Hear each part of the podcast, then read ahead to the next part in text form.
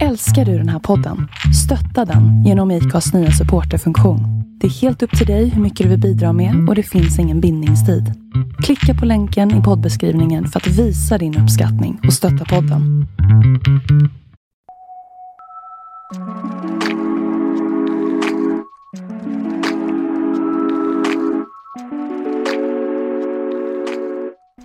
Du lyssnar på andra delen av två i Folkets Domstols redogörelse för utvisningar och hur det fungerar.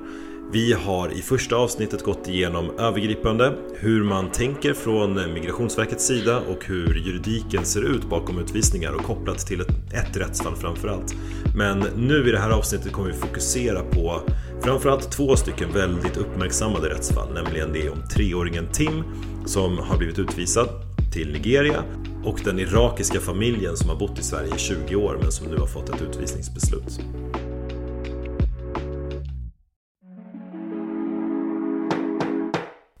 Om vi börjar med att djupdyka lite i fallet med den treåriga Tim som levt hela sitt liv i Sverige och nu ska utvisas till Nigeria efter ett beslut från migrationsdomstolen så kan man läsa i DN till exempel om eh, att Tims familjehemsmamma eh, uttrycker en oro för att Tim inte kan språket och han inte har någon anknytning till landet.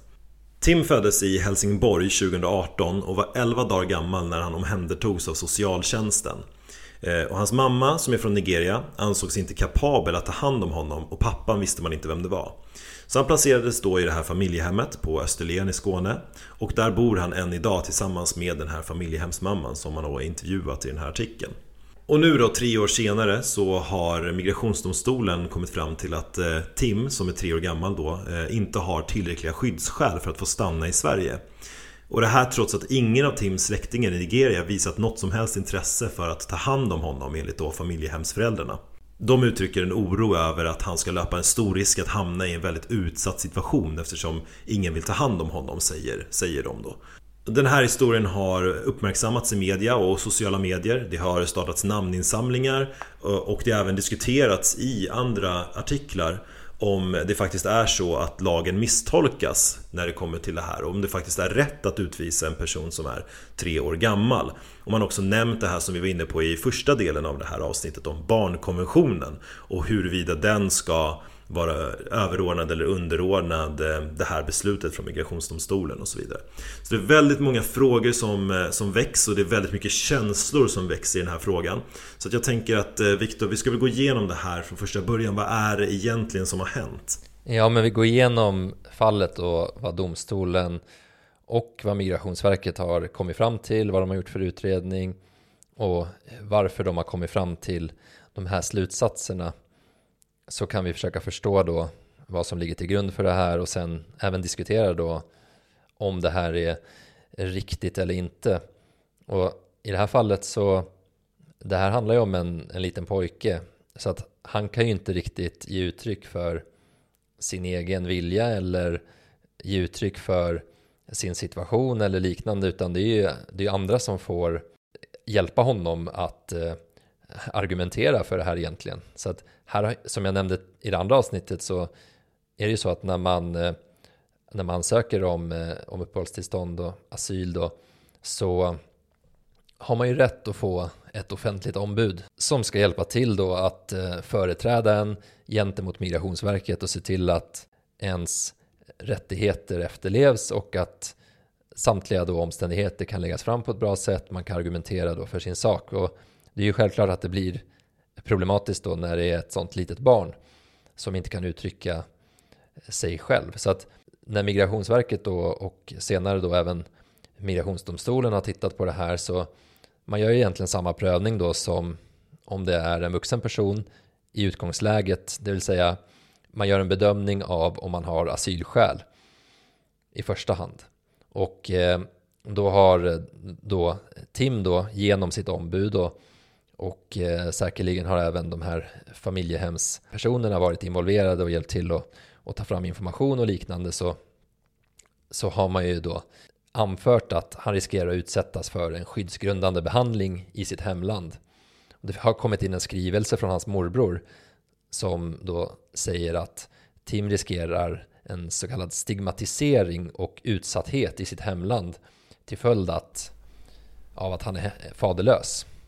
Och morbror, eh, alltså Tims morbror, är han, bor han i Sverige eller var, var bor han någonstans? Mm, som jag förstår det så har han inga släktingar i Sverige. Men det som eh, då migrationsdomstolen har kommit fram till, de säger att de här skälen då som man anfört, de är inte tillräckliga för att göra sannolikt att det finns en konkret och personligt riktad hotbild mot honom. Och då har man beaktat de här omständigheterna att först och främst så har det inte kommit fram mm. några specifika uppgifter om vilka skyddsbehov det skulle röra sig om eller vad han konkret riskerar att utsättas för. Och då, även om då morbrodern har anfört då det här med att han riskerar att bli stigmatiserad och utsatt till följd av faderlösheten och skam för familjen så har man inte preciserat några konkreta uppgifter till stöd för det här. Och sen har det också enligt migrationsdomstolen då inte framkommit något annat än att Tim har en bra kontakt med sin morbror och därför saknas det omständigheter som talar för det här med att han riskerar att bli stigmatiserad eller få en skyddsgrundande behandling. Mm. Och sen har inte heller Tims mamma då gjort sannolikt att hon har ett individuellt skyddsbehov i förhållande till sitt hemland. Så att det är inte så att eh, till följd av vad hon har anfört så skulle han få några skyddsskäl på grund av det. Så att man säger sammantaget så finns det inte något individuellt eh, skyddsbehov.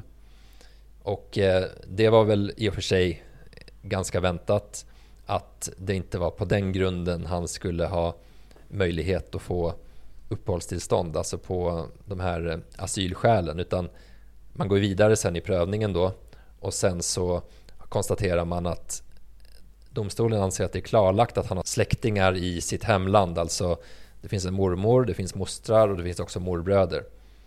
Och eh, enligt domstolen så har det inte gjort sannolikt att släktingarna inte skulle vara villiga att ta hand om Tim om han återvände till Nigeria. Så som fram, fram, framställdes här av eh, det här familjehemmet som han bor på hos just nu som uttrycker en oro för just det. Att ingen ska visas intresse. Men det är alltså, det är alltså någonting som inte stämmer överens med vad som framkommer i själva eh, processen här i, hos Migrationsverket. Nej, det är i alla fall vad, vad domstolen kommer fram till. Att man säger att det inte är mm. sannolikt. Att man har inte visat på det. Och så säger mm, det är en bedömningsfråga alltså. Det, det är liksom svårt att säga att så här är det, det här är fakta. Utan det är en bedömning av, dom, av eh, Migrationsverket i det här fallet. Ja, eller Migrationsdomstolen då. Så, och där kan mm. man ju mm. verkligen ha olika uppfattning. Och, och domstolen kan ju bara då känna till det som förs fram i processen. Alltså, det måste ju då, eftersom inte den här pojken då kan föra sin egen, han kan ju inte prata för sin sak i det här, så måste det ju föras fram på något annat sätt. Och mm. det, kan ju, det, det, kan ju självklart vara svårt. Ja, men å ena sidan så hade det kommit in då en skrivelse från, från hans morbror mm. som sa det här med att eh, han skulle bli stigmatiserad för att han var faderlös och så vidare.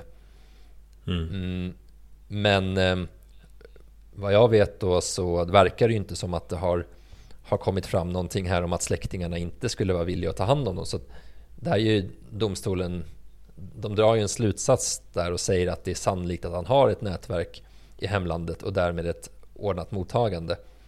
Men, mm. men det säger man det blir egentligen, det är liksom motsatsvis kan man ju säga. Eftersom att de in, han, Tim då, har inte visat att det är sannolikt att de inte skulle vara villiga. Så säger man då motsatsvis så är det sannolikt att han har ett nätverk. Eftersom mm. just att de här personerna bevisligen finns.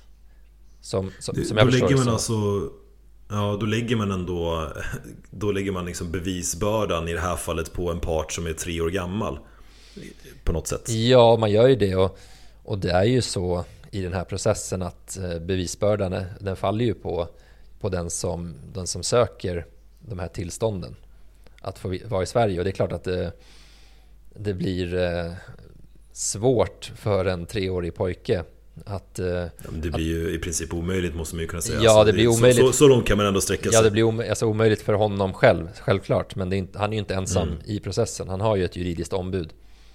Som mm. är den som då har ett större ansvar än om han skulle ha en klient som faktiskt kan prata för sig själv. Om du har en mm. vuxen klient så visst, du har fortfarande ett, ett stort ansvar att få se till att allting kommer fram som, som talar för den här klientens sak. Men det är det är ändå så att det är den klienten som måste berätta om de här sakerna själv.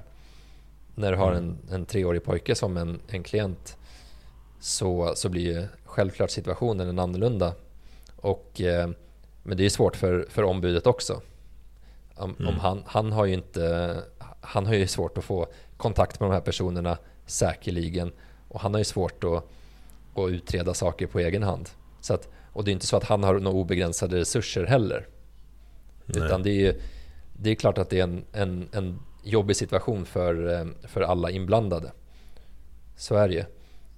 Men, mm. men om vi går vidare då vad, vad man säger då i domstolen så säger man, har man tittat på det här säkerhetsläget i Nigeria och det är olika mm. då i, i olika delar. Men, mm. men man, det var det du nämnde i första Ja, första precis. Delen. Att man, Migrationsverket, där har ju de eh, där gör ju de egna utredningar och, eh, och kontrollerar då hur ser det ut i det här landet som den här personen då riskerar att eh, tvingas flytta till. Och här då har man sagt att den här konfliktnivån och oroligheterna är inte så allvarliga att hela landet är påverkat och eh, det är inte så att säkerhetsläget bedöms vara så att alla som återvänder riskerar en skyddsgrundande behandling. Som det då skulle kunna vara om det är till exempel krig i hela landet. Mm. Och eh, så säger man också att han inte gjort sannolikt att det finns en individuell eh, hotbild mot sig själv. Han tillhör inte någon riskgrupp mm. som, som tillhör eller som riskerar någon särskild utsatthet med anledning av de här oroligheterna. Så därför då sammanfattat det som jag sagt nu så blir slutsatsen att han är inte flykting och han är inte alternativt skyddsbehövande enligt fjärde kapitlet första och andra paragraferna i utlänningslagen och därför kan han inte mm. få uppehållstillstånd på någon av dessa grunder. Och, eh, och då skulle man gå vidare efter den prövningen precis, gå vidare till nästa steg, eller hur? Exakt, vi pratade om det i, i, i förra avsnittet då att det här är ju de då eh, varför man, eh, de man kan anföra då för att man man är i behov av skydd. Och sen då finns det andra då som man också kan argumentera för att man har då som ett barn här eh, särskilt ömmande omständigheter i första hand då. Sen finns det faktiskt en till grund mm. som kommer komma in på som också då är någonting som man, som man behöver ta ställning till. Men först då om, om man har något särskilt ömmande omständigheter så, så konstaterar domstolen det här att han är född i Sverige, han har aldrig varit i Nigeria. Så därför är hans anpassning till svenska förhållanden relativt stark. Men han är endast, vid det här tillfället då var han två och ett halvt år gammal och han hade bott i ett familjehem sedan han var två veckor. Så därför mm. menar de att hans anpassning till svenska förhållanden det är framförallt att se som en anknytning till familjehemmet. Och inte då att eh, det finns något underlag till stöd då för att hans anpassning till svenska förhållanden är så stark att den kan utgöra en särskilt ömmande omständighet. Mm. Så att man gör en skillnad där på då hur, eh, så vad är det han egentligen har anpassat sig till? Är det, ja. är det svenska samhället eller är det bara det här familjehemmet? Och då pratade vi ju tidigare om det här med språket och, och, och, så vidare och om man har jobb eller om man har barn och i det här fallet så är ju den här personen i fråga tre år gammal. Och då har den kanske inte ens utvecklat ett språk. Och nej exakt, och så det, är inte aktuellt. Nej, exakt. Och det, det framkommer inte här i den här domen heller. Om hur, hur, hur det ser ut med språkkunskaper och liknande. Så att man får ju förmoda att han har viss, viss svensk språkkunskap. Och eh, som du nämnde innan så sa väl den här familjehemsmamman eh, då att han inte kunde språket i Nigeria. Utan det är väl svenska de mm. kommunicerar på. Så han har ändå någon form av svenskt språk men han har inte varit här så länge även om det är i princip hela sitt, hela sitt liv. Eller det är väl hela sitt liv men att han har varit på just på familjehemmet mm. så pass länge så är det ändå en, en kort period. Mm.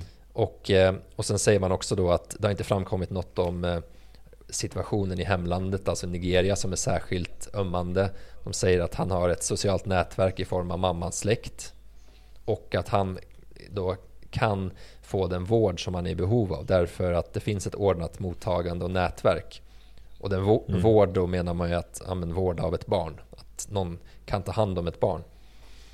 Så då sammanfattningsvis säger man här då att förhållanden är inte sådana att Tim kan få uppehållstillstånd på grund av särskilt ömmande omständigheter och så säger man att det strider inte mot barnkonventionen eller något annat svenskt konventionsåtagande att utvisa honom. Det kan vi komma in på lite senare också. Men sen finns det en, en sista grund som är uppehållstillstånd på grund av eh, vård enligt eh, eh LVU, alltså lagen om vård av unga. Mm. Just det.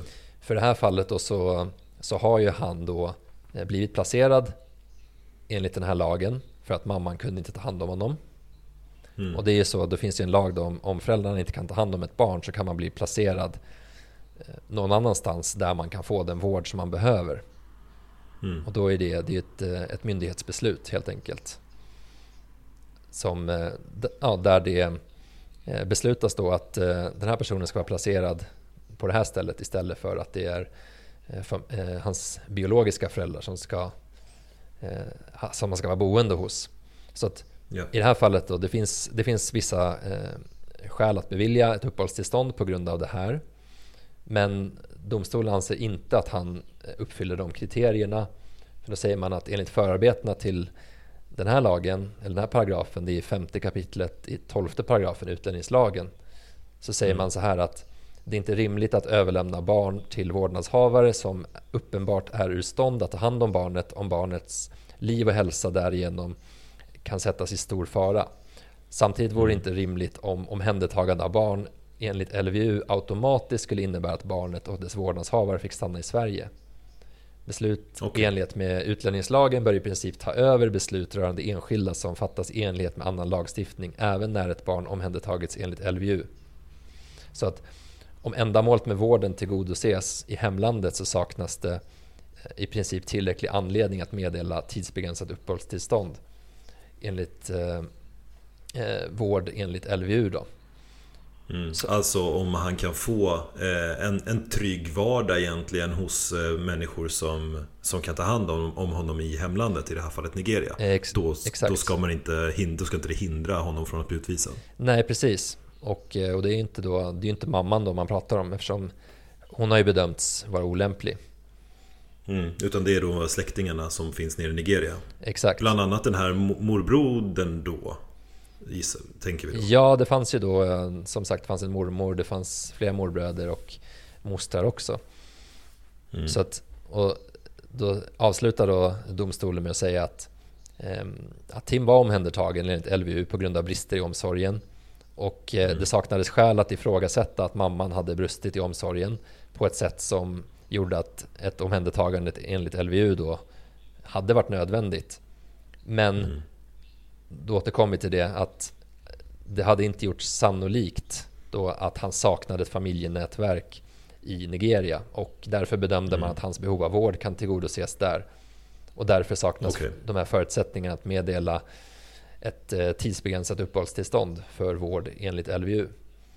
Mm. Och det här är ju det som har provocerat väldigt många Att man, att man gör den här bedömningen som, eh, som är, ja, det är en väldigt juridisk bedömning såklart Det, det, det är ett juridiskt beslut eh, Och det blir ju per automatik ganska frikopplat från känslor och medlidande kanske Och när det rör en treåring som faktiskt inte kan tillvarata sina rättigheter själv Så upprör det väldigt många människor vad, vad, är, vad är liksom Men knäckfrågan är då i det här fallet som jag förstår det på dig eh, Frågan om han kan, kan få den här drägliga livsstilen eller vardagen i Nigeria helt enkelt Ja, nej men det är, det är som du säger att eh, det, det här är ju egentligen helt befriat från känslor vilket då eh, juridisk tillämpning eh, ska vara.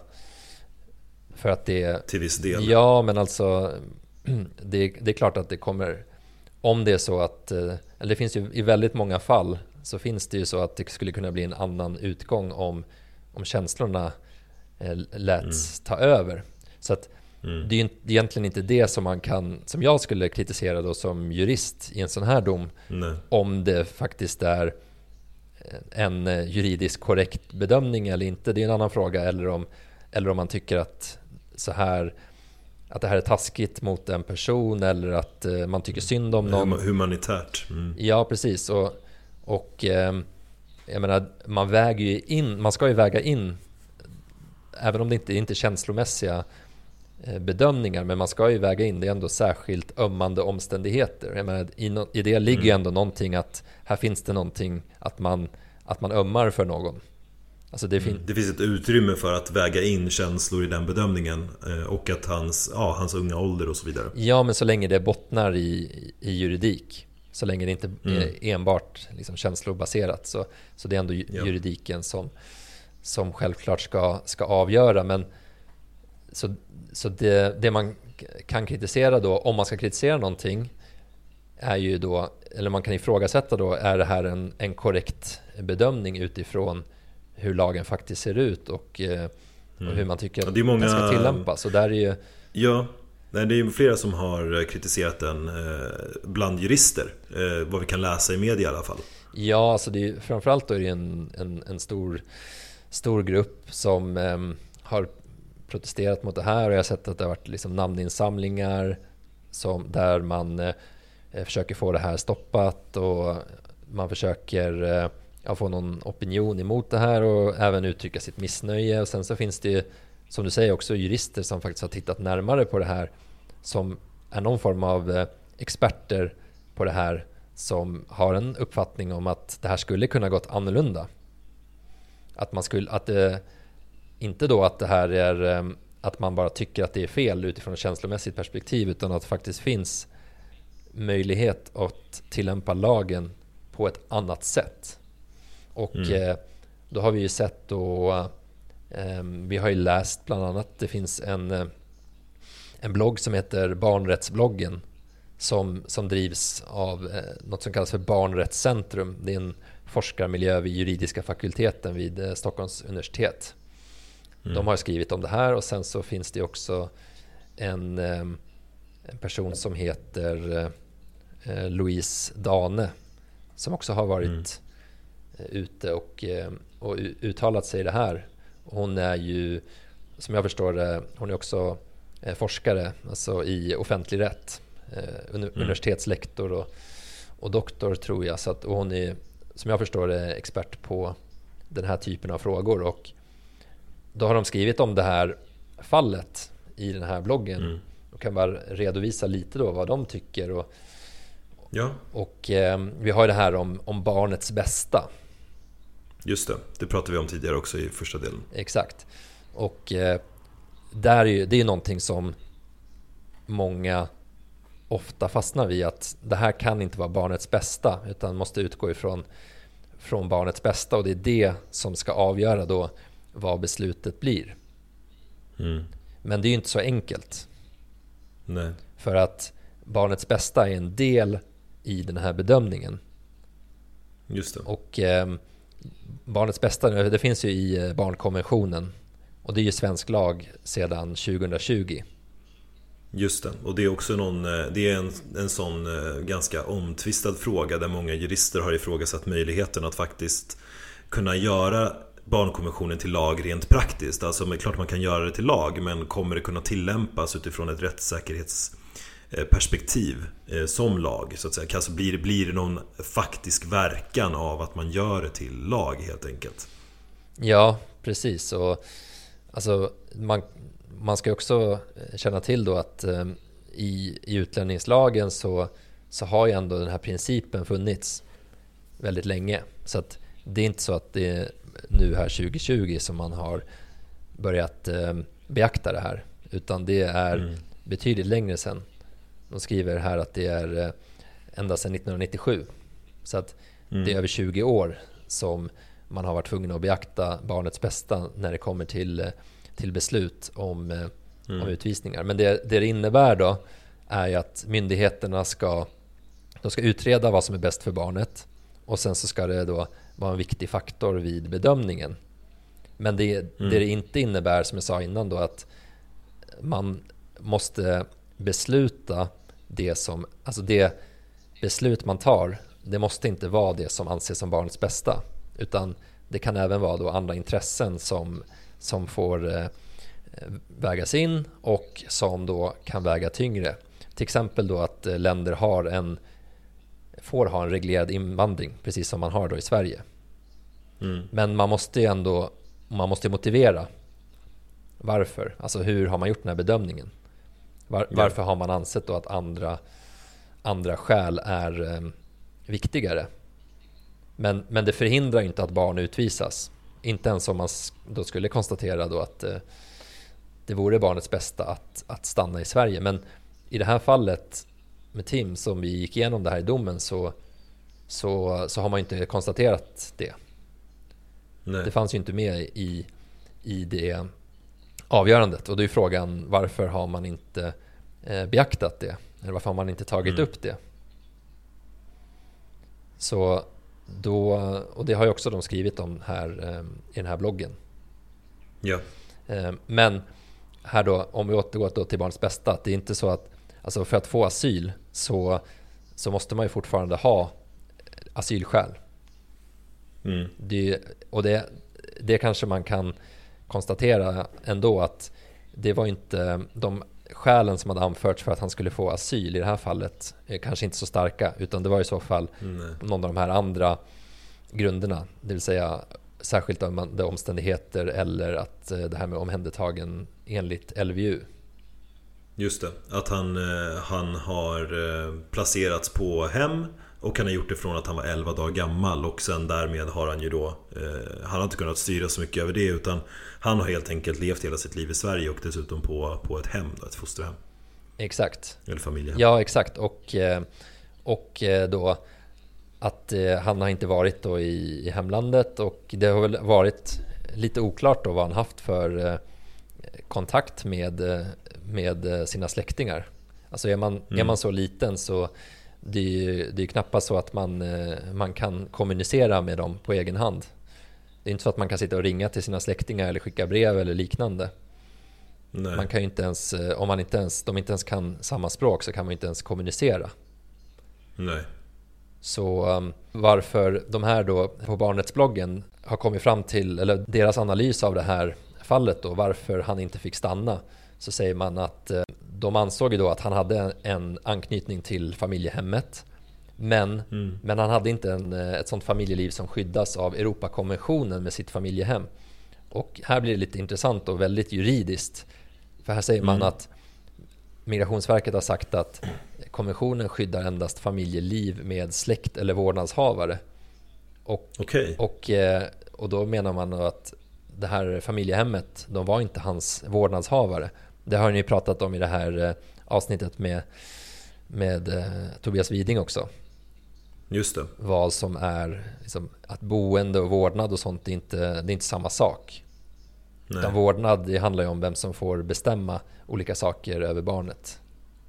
Just det, en juridisk liksom. Ja, men det är, det är ju viktigt liksom vem som kan bestämma var han ska gå i skola till exempel. Var, eh, var han ska bo också. Och eh, om det inte är så att de är omhändertagen enligt LVU men också en, mm. liksom, eh, vaccinering och liknande. Man har liksom, mm. vårdnadshavaren har, har en sån en bestämmande rätt. Och, mm. och sen säger man också att Migrationsverket ansåg inte att han hade ett sånt privatliv i Sverige eh, som, eh, som behövde skyddas. Okay. Och det var för att han var för ung för att ansett skapa sig ett privatliv enligt Europakonventionens bemärkelse. Ja, och då menar man att det ska tolkas till hans nackdel om man nu tänker att det är positivt för honom att, eh, att stanna kvar i Sverige. Alltså, ja, precis. Om, man, ska, man kanske ska lägga värderingar i det, men, men det blir svårt att inte göra det i det här fallet. Ja, exakt. Så um, här, sen är man lite kritisk här då och säger att Migrationsverket och Migrationsdomstolen har inte genomfört några så korrekta proportionalitetsbedömningar för att mm. i beslutet så så har de då kommit fram till att någon, någon avvägning inte behövs. Och då har de kommit fram till det på den här grunden att han inte har ett familjeliv eller privatliv i Sverige. Och då menar de som skriver det här att, att det är felaktigt. För att enligt Europadomstolens praxis så är det kärnfamiljen som omfattas av skyddet för familjeliv. Men det är inte begränsat till kärnfamiljen. Så det ska istället, okay. man menar att istället ska anses vara en fråga om det finns tillräckligt nära personliga band Mm. Och eh, då är det så att menar de då att eh, om man är placerad i familjehem eller liknande så, så enligt Europadomstolen så skulle det kunna finnas en, eh, ett sådant band mellan barnet och, eh, och familjehemsföräldrarna. Och då får man beakta hur, hur nära band finns. Vilken roll har de här familjehemsföräldrarna spelat i barnets liv? Hur länge har de tillbringat tillsammans? Hur gammal var barnet när de placerades? Och här menar de att det framstår liksom som självklart att, att han har ett familjeliv med familjehemmet eftersom det, mm.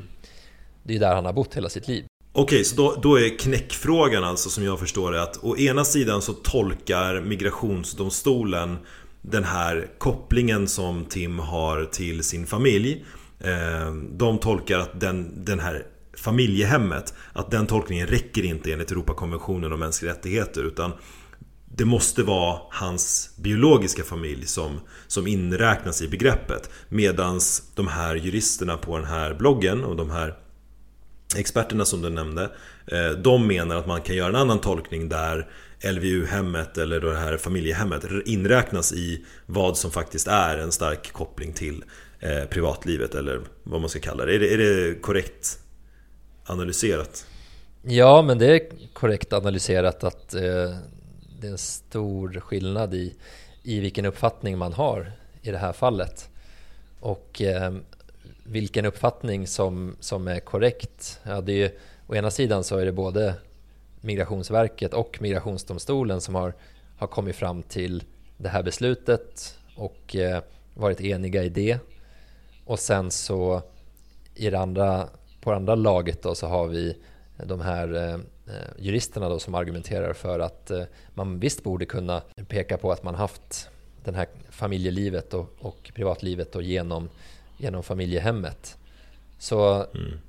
det är svårt att och, och säga vem som har rätt då egentligen för att eh, jag menar, som jag uppfattar de här juristerna som skriver är att de är väldigt kunniga inom det här området, väldigt skickliga. Och samtidigt så är ju domstolen också experter på att göra de här bedömningarna. Mm. Så att eh, nu... det, det, man, det man kan säga är väl att, att det är en, en, någon form av bedömningsfråga där man kan landa i, i olika slutsatser, vilket man har gjort här. Vilket i, i, i, i, vissa fall så är så inom juridiken. Att man kan ha olika uppfattningar om, eh, om hur man ska tolka vissa lagar och eh, vad som ska krävas för att det ska vara uppfyllt och så vidare. Mm. Så, så vad, händer, vad händer nu då? Nu står vi här. Tim har fått det här utvisningsbeslutet. Han är tre år gammal. Och det råder delade uppfattningar från olika experter. Eh, dels migrationsdomstolen och dels experter inom det här området som inte är en del i själva rättsprocessen. Eh, och då står och tolkar lagen på olika sätt. Eh, och sen har vi ett massivt då medialt intresse för den här frågan. Vad är det som kommer hända nu och vad, vad, finns det för möjligheter? Finns det några möjligheter för representanter från Tims sida att eh, överklaga det här beslutet?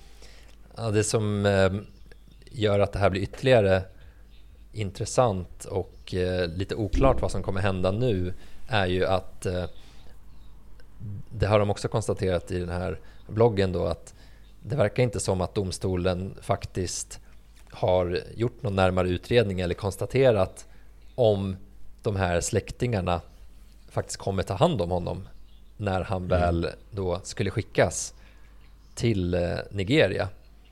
Utan okay. det som man måste göra då enligt EU-domstolen eh, e är att man måste genomföra en utredning för att kontrollera då om det finns ett lämpligt mottagande för ett barn. Och att mm. det ska man egentligen göra innan ett beslut om återvändande fattas. Här har man ju fattat ett mm. beslut och eh, det som kommer ske sen är att det här beslutet ska verkställas. Och då, om man inte har gjort det innan då, vilket som vi, när vi gick igenom domen så, så framstod ju det som att det var inte alldeles glasklart utan man sa att det var san sannolikt att det fanns eh, personer som skulle kunna ta emot honom. Vilket mm. då tyder på att ja, det här är ingenting som, som man är helt säker på. Och det som gör att det här blir problematiskt är att man fattar ett beslut som man faktiskt inte är säker på eller att det faktiskt finns en ganska stor risk då för att man inte kommer kunna utvisa personen.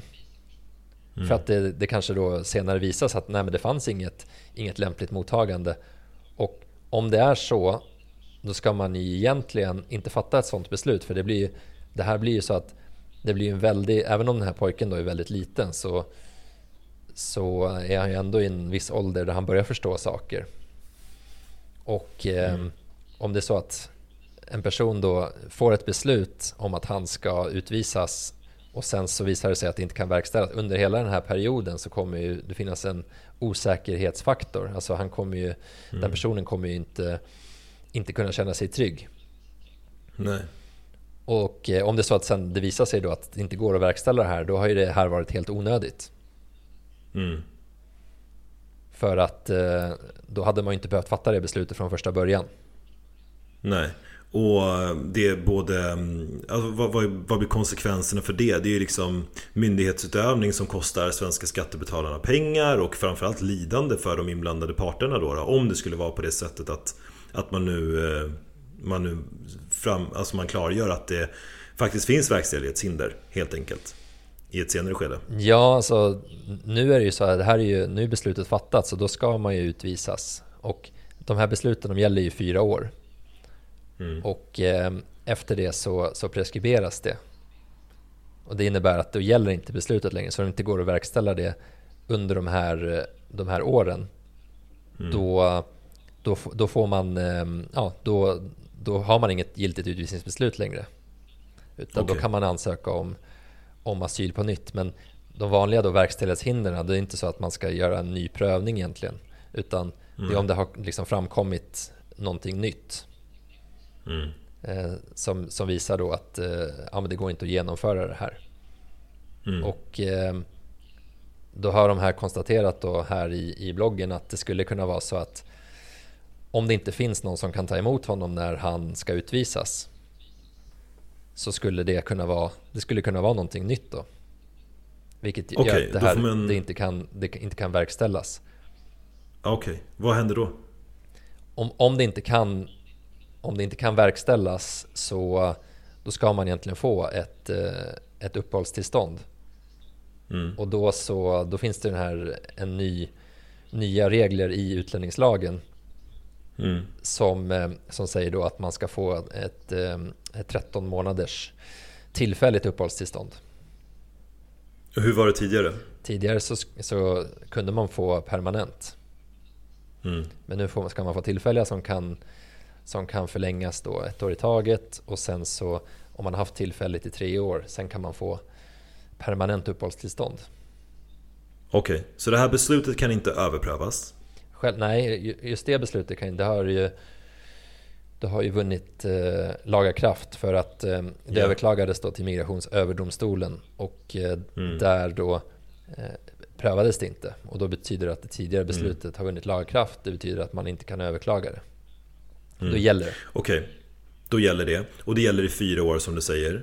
Och är det så att, vi, eh, att Tim utvisas och kommer ner till Nigeria och man konstaterar att han inte kan tas om hand där nere av en familj. Då kan han beviljas, eller ska han beviljas uppehållstillstånd i 13 månader. Ja, men man kommer, man, eh, man kommer inte skicka honom dit innan man vet att det finns ett ordnat mottagande. Ja, det är bra. Men det är så, och för, som, hade, som, man, hade man gjort det, alltså hade man... För det, det är lite så som någonstans eh, rubrikerna, att det låter som. Att man sätter liksom en treåring på ett plan och sen så, så slänger man ut honom på flygplatsen och sen hoppas man på det bästa, att det kommer någon liksom. Det, det är inte så det fungerar. Nej, precis. Nej, det så är det inte. Utan det ska ju vara... Man ska ju veta då att det kommer, speciellt då, det här handlar om ett barn. Så det, det mm. måste ju vara... Man måste ju veta att det går att genomföra. Ja, så när de undersöker då om det här går att genomföra och om de konstaterar att det gör det Då kommer man helt enkelt utvisa Tim. Eh, och eh, är det så att man inte konstaterar att han kommer kunna ha ehm, ett, ett ja, vad sa vi, skäligt liv eller vad man ska säga eh, Att man har ett, ett gott mottagande i Nigeria Då, ehm, då kommer man kunna då gå tillbaka och, och helt enkelt ge honom uppehållstillstånd. Och vad händer sen då? Mm, ja, det, det, det, så det skulle, det skulle kunna bli så. Och eh, ja, vad händer mm. sen? Ja, då har han ju, då har han ju då uppehållstillstånd i Sverige och då kan man ju som sagt få det eh, förlängt. Ja, men det är det man, då får man gå in i den processen att man ska försöka förlänga det uppehållstillståndet Eller ja. kommer myndigheterna försöka propsa på att eh, utvisa Tim då efter 13 månader eller under den här perioden Så att det kommer bli liksom en ständigt återkommande liksom, historia i hans liv under de här första första åren i, i hans liv helt enkelt.